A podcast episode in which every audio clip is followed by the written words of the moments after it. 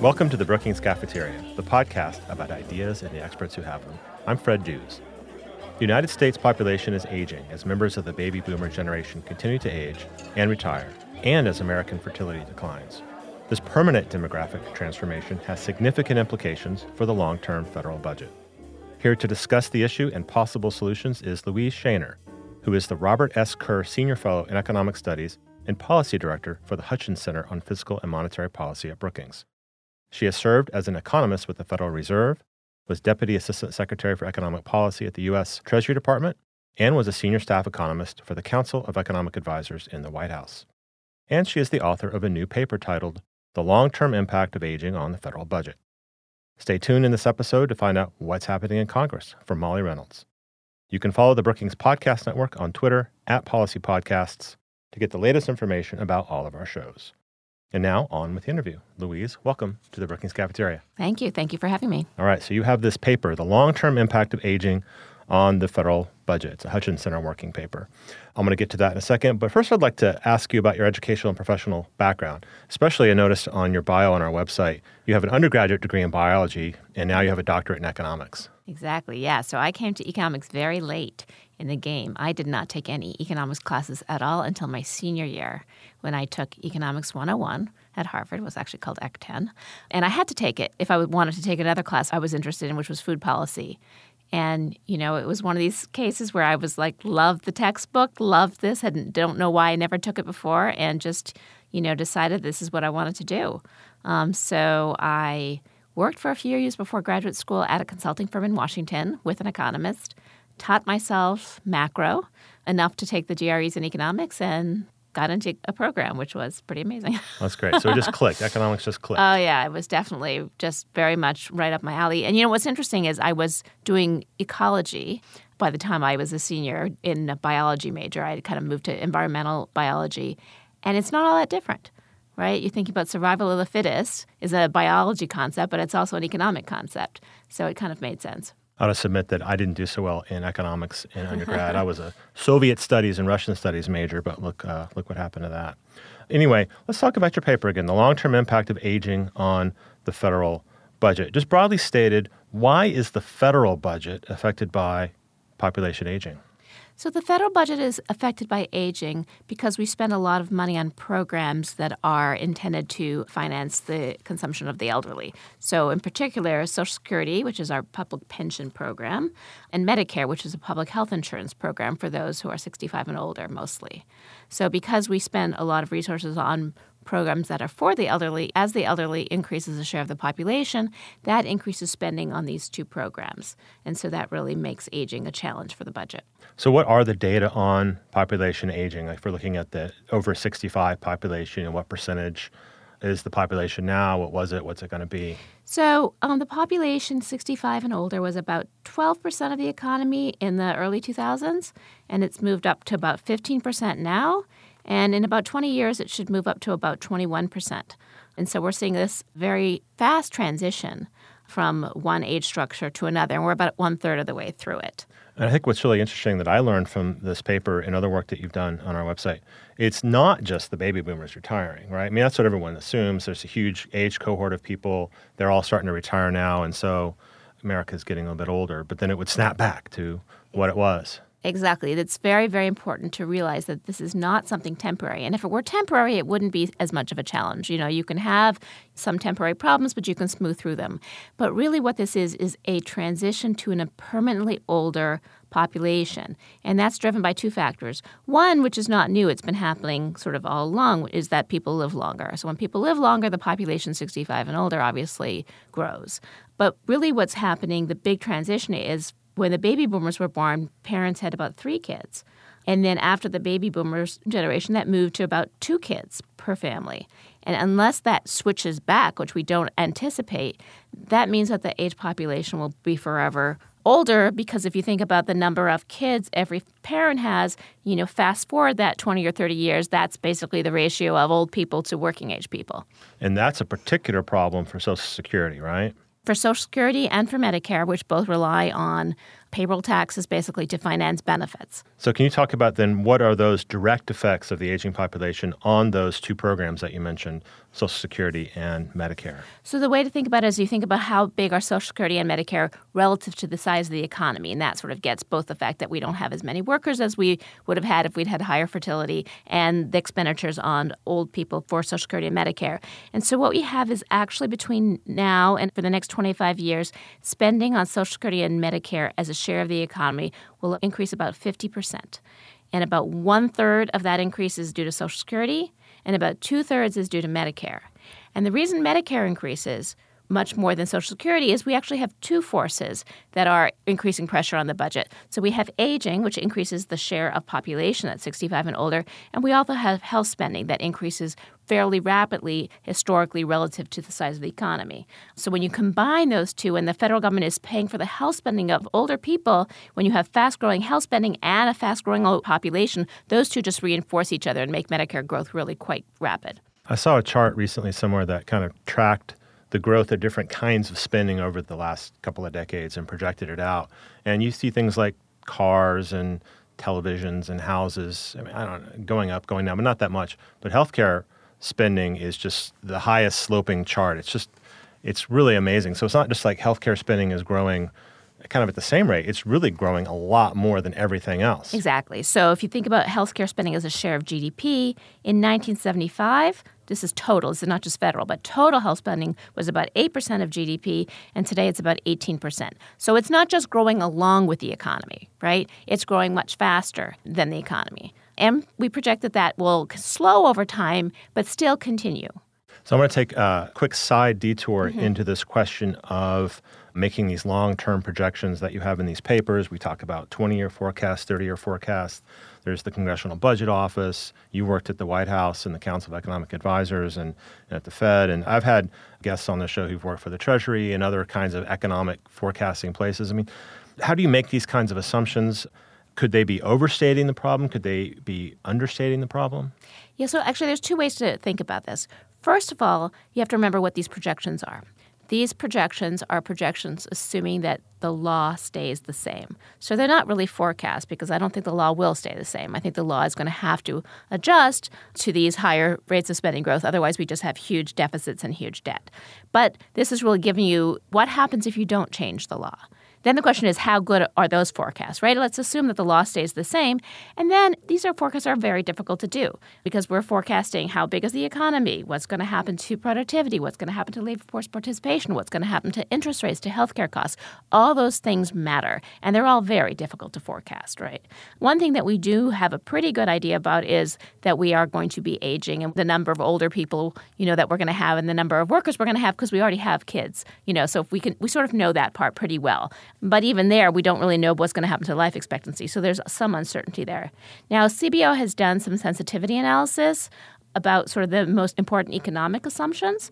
And you can see there that the bandwidth is very, very high. So they think about the likely up and downsides for interest rates, labor force participation, health spending, and productivity.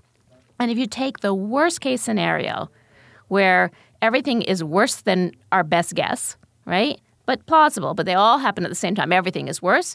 Then instead of getting to 150% of GDP, which is what we now forecast for the debt to GDP ratio in about 30 years, it gets to 244% of GDP.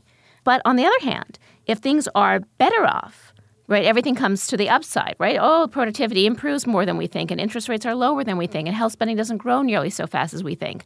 Then actually, we don't necessarily have a big problem. And even without law changes, our debt to GDP ratio would only go up a little bit over time. So you can see there really is a very wide band. And so it's hard to know exactly what challenges we're going to face. But the way we do it is we do our best guess and we know that there's some uncertainty over it. And if you think about how policy changes, it evolves over time, right? So if it turns out things are much better, then probably we'll make fewer changes.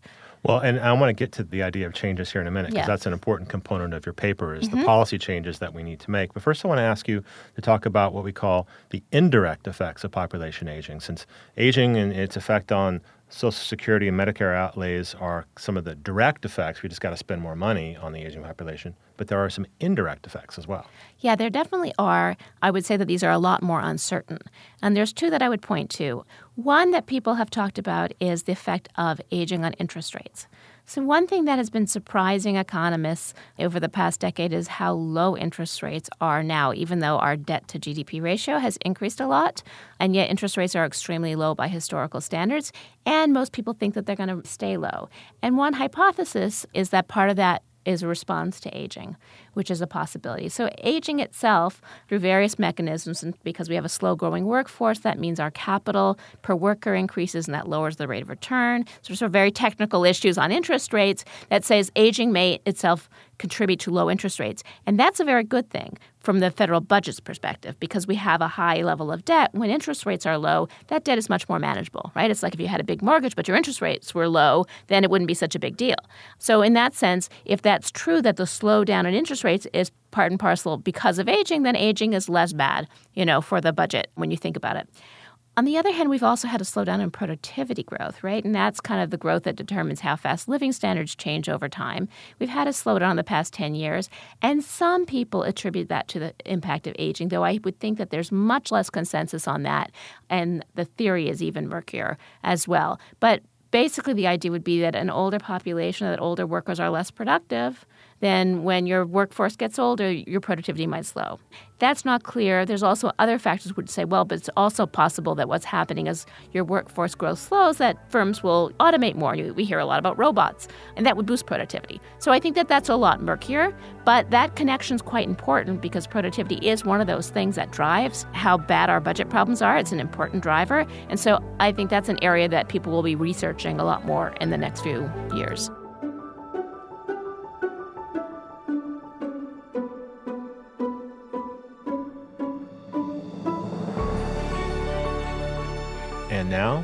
What's happening in Congress?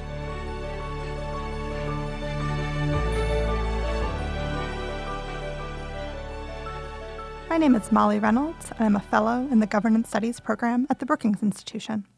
Congress isn't up to much in Washington this week because both chambers are on recess and members are back in their states and districts, or in some cases, on international junkets. But even when they return to the Capitol in a few weeks, don't expect much legislation to be headed from Congress to the President over the next several months.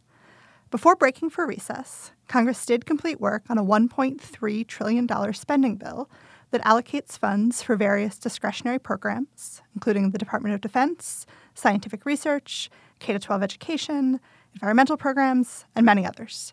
The overall amount of money available for these programs was set when Congress reached a two year budget deal in February and then Congress spent six weeks working to fill in the details of where exactly that money would go. The spending bill had to survive opposition from some House Republicans, with only about 60% of the Republican conference in that chamber voting in favor of it. It also had to overcome a last minute surprise veto threat from President Trump, who was unhappy with the levels of funding provided in the bill for construction of a border wall and with the restrictions placed on how that money that is appropriated can be used. The omnibus will deliver needed federal funding to programs on which Americans rely, and in many cases, at levels above those originally requested by President Trump. Finishing the appropriations process five months past the start of the fiscal year isn't necessarily something to write home about, but the omnibus spending bill is likely to be the most consequential piece of legislation Congress gets done for the next several months. In early March, House Majority Leader Kevin McCarthy laid out some of what he sees as the chamber's agenda for the next several months. Several of the items on it are what we'd consider messaging bills, or measures supported by one party and opposed by the other party that aren't expected to become law. These include a balanced budget amendment to the Constitution and reforms to the Internal Revenue Service. Leaders in both chambers have also discussed scheduling a series of votes to make the tax cuts passed by Congress and signed into law by the President in December permanent. How do we know these are messaging votes? A balanced budget amendment, for example, is extremely unlikely to get the two thirds votes in both chambers that would be required. Tax cuts may attract the votes of some Democrats, indeed, forcing vulnerable Senate Democrats to choose whether to support or oppose more tax cuts is likely part of Republicans' goal in scheduling those votes. But it's unlikely that such a bill could get the 60 votes required to clear the threat of a filibuster in the chamber. What's more, Republicans appear to be leaving one of their biggest legislative weapons, the budget reconciliation process, unused this year. Reconciliation, which allows for the passage of some budgetary legislation without the threat of a filibuster in the Senate, would allow Republicans to achieve other goals, including cuts to certain social programs, without the need to court Democratic votes. But writing a reconciliation bill first requires adopting a blueprint known as the budget resolution in both chambers. Republicans seem unlikely to take that necessary first step this year, in part because wrangling the votes for it, even within their own party, would be a heavy lift. So, why are congressional Republicans leaning heavily on messaging bills? Work by political scientist Jeremy Gelman suggests that majority party legislators are often rewarded by their interest group allies outside the chamber for advancing bills inside the chamber that they know will fail. With Republicans, especially in the House, facing difficult electoral headwinds in November, they may see focusing on issues popular with key allies as a better use of their time than fighting for compromises with Democrats. Well, the outlook for legislation over the next several months is bleak. The Senate, at least, has plenty of nominations to keep it busy. There are roughly 100 nominations currently pending on the Senate's executive calendar, and personnel decisions made by President Trump over the past several weeks have created potentially contentious vacancies heading the State Department, the CIA, and the Department of Veterans Affairs. So even if Congress sends few major bills to the president in the coming months, something will still be happening in Congress.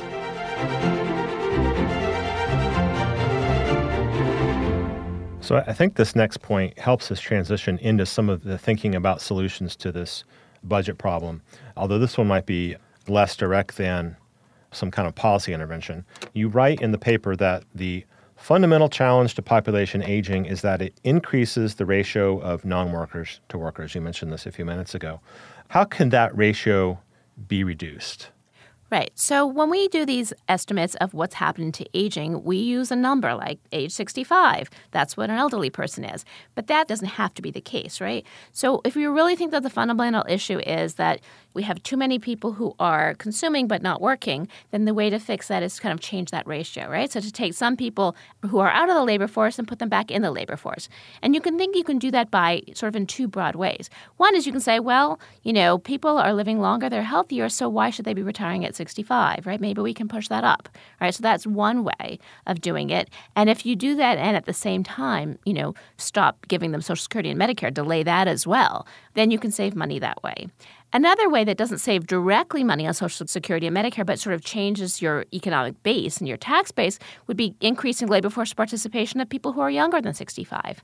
And one of the things that I focus on in the paper is that there's this, you know, for a long time, women were catching up to men in terms of labor force participation. And I think people thought that those trends would continue and eventually that they would participate in the labor force as much as men. But that's not the case. Women still have a markedly lower labor force participation rate than men. It basically sort of level off around 2000, right? They stopped converging. So another possibility is if you could think of policies that might encourage labor force participation rate of women, that wouldn't sort of lower Social Security and Medicare expenses directly, but it would increase the tax base that is used to fund them. What about additional immigration that could increase the population of working age adults, or even just the millennial boom that I've talked to other Brookings scholars about, like William Frey, uh, this new generation is also a very large generation of up and coming young adults who are working. Well, so the millennial boom sort of in the projections, obviously, right? So they were still the product of fertility of two, right? So they don't really compare in size. Well, they compare in size, but in terms of the relative size to the baby boomers. But immigration is a different issue. So immigration is another way of increasing the population. And since immigrants typically come when they're younger than 65, then they can help Social Security, Medicare, and the federal budget in general. The estimates that people have looked at think about raising immigration by maybe 100,000, 200,000, 300,000 a year. That's kind of what is viewed as politically feasible, possibly. And those are enough to help a little but they're not enough to solve the problem. They have a bigger impact at first when they come in and they're working, but then, of course, they're eligible for Social Security and Medicare when they get older. They're still a net positive. That's what the estimates suggest. But it's not likely that we're going to completely solve the problem by increasing immigration. And as you've written in the paper, this is a permanent problem, the population aging. So we're still looking at these negative effects on the federal budget, maybe increasing labor force participation and and increasing immigration, increasing women's labor force participation help a little bit, but not a lot. Is that is that accurate? I think that's right. I think that most of the adjustments are not going to be sort of so easy, and that nobody has to sacrifice. I think we're going to have to make some hard choices when it comes to spending and taxes. All right. So spending and taxes; those are the the two big areas that we'll look at now and we're talking about the level of federal government spending and federal taxes. Exactly. And we're talking about cutting spending and raising taxes. Exactly. So two totally non-controversial issues. Things we don't um, like to do. So how much would federal spending have to be cut or taxes be raised? And do they have to happen kind of at the same time? Does one happen before the other? Is there some mix? Well, so there's sort of two issues to think about here. One is the timing right? How important is it that we sort of get to this right now? That's a policy question. And then the second question is sort of, okay, what is it that we do? Now, let me talk about the timing first, and then I'll talk about what it is that we do. So the timing really depends on how worried you are about debt. So we really haven't talked about the projection for debt to GDP yet. But one implication of this increased spending on Social Security and Medicare is that if we don't change laws, we're going to be running big deficits in the future, which is going to be running up our debt and getting to debt to GDP ratios, I said about 150%, I think, in 30 years. So that's a gradual process, right? Debt is already at 77% of GDP. It's pretty high by historical standards. And under the baseline, we see this gradual increase over time. So the question is how bad is debt? One of the things I talked about already was that interest rates are very low now. With interest rates so low, debt isn't that bad. It's not that unmanageable. We're not spending a ton on interest and crowding out other spending right now. That gives us some breathing room. It says it's not a dire emergency to make the changes right now right? So if you aren't worried that this low interest rates are just temporary and they're about to jump right up, then you might say, well, we have some breathing room. Of course, we don't really know. I mean, we have some risk from having a high level of debt because we don't really know what interest rates are going to be. But I do think there's some breathing room that the fact that interest rates are lower than the historical average says it's not as dire. On the other hand, when we tend to make changes, we exempt current retirees. We say you're not going to start for another 10 years. So it's certainly time to start thinking about what changes those should be, regardless of whether or not we sort of rush to implement them now or we take our time, right? And the magnitude of what we have to do will depend to some extent on when we do it, right? The earlier we do it, the less we have to do, but not by a ton, I think, is the right way to think about it. In terms of how big, let me just give you one number because, as I say, it really depends on when. But if we acted now, and if what we said is what we want is to make some changes now that would bring the debt to GDP ratio in 25 years to today's level. So don't let it climb, make sure it doesn't go any higher.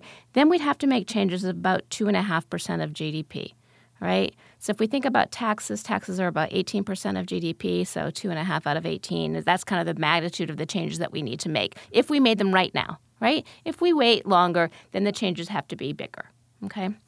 When it comes to the what, then you really realize that, you know, what government does, spending and taxes, is not really just an economic question.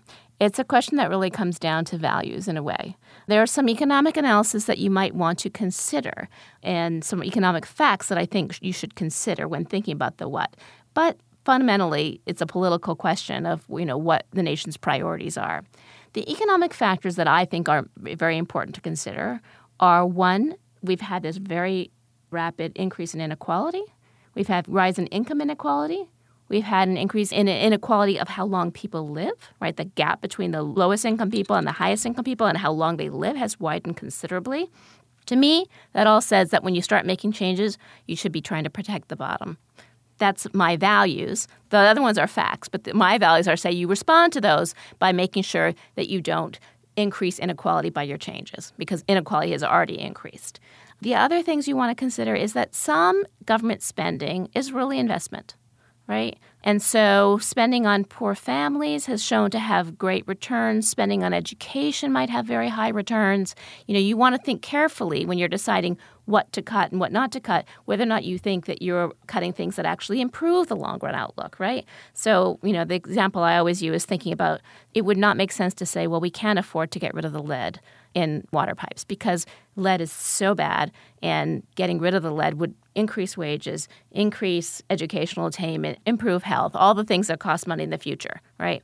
So those are sort of the economic facts. But then what you do is really up to you and depends on your values. And actually, at the Hutchins Center, we have a game. And the game is called The Fiscal Ship. And you can find it at fiscalship.org.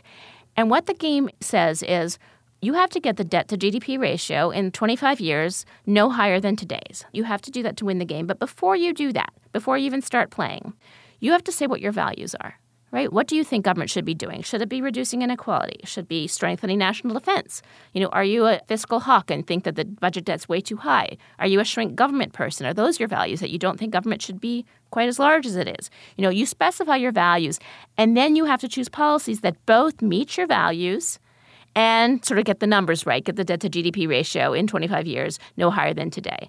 And I think as an economist, that's the best we can do. Here are the trade offs, and then the rest is up to your values.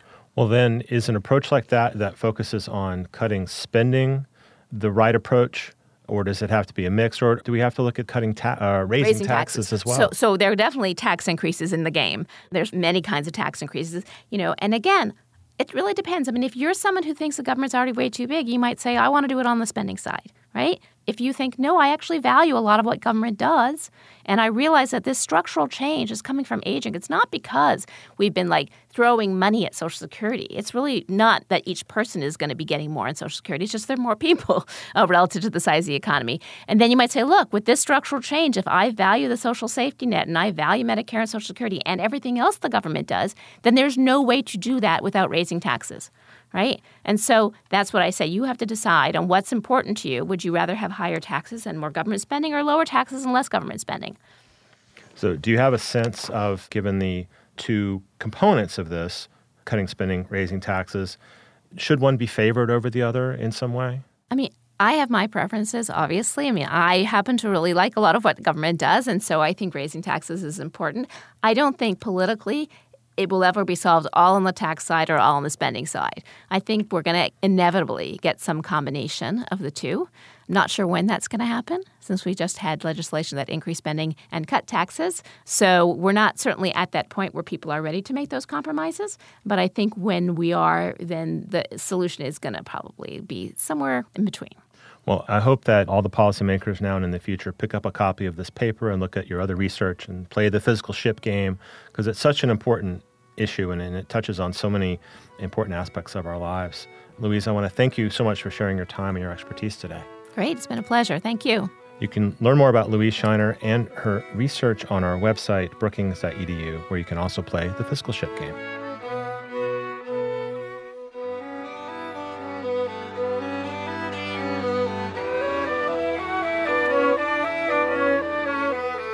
My thanks to audio engineer and producer Gaston Reboredo, with assistance from Mark Hoelscher, to producers Brennan Hoban and Chris McKenna, to Bill Finan, who does the book interviews, and to Jessica Pavone, Eric Abalahin, and Rebecca Viser for design and web support. Thanks also to our intern, Stephen Lee, and finally thanks to Camila Ramirez and David Nassar for their guidance and support. The Brookings Cafeteria is brought to you by the Brookings Podcast Network, where you can also subscribe to Intersections 5 on 45 and our events podcasts. Email your questions and comments to me at bcp at brookings.edu. If you have a question for a scholar, include an audio file and I'll play it and the answer on the air. Follow us on Twitter at Policy Podcasts. You can subscribe to the Brookings Cafeteria on Apple Podcasts or wherever you get podcasts, and listen to it in all the usual places. If you go to Apple Podcasts, please rate and review the show. Visit us online at brookings.edu. Until next time, I'm Fred Dews.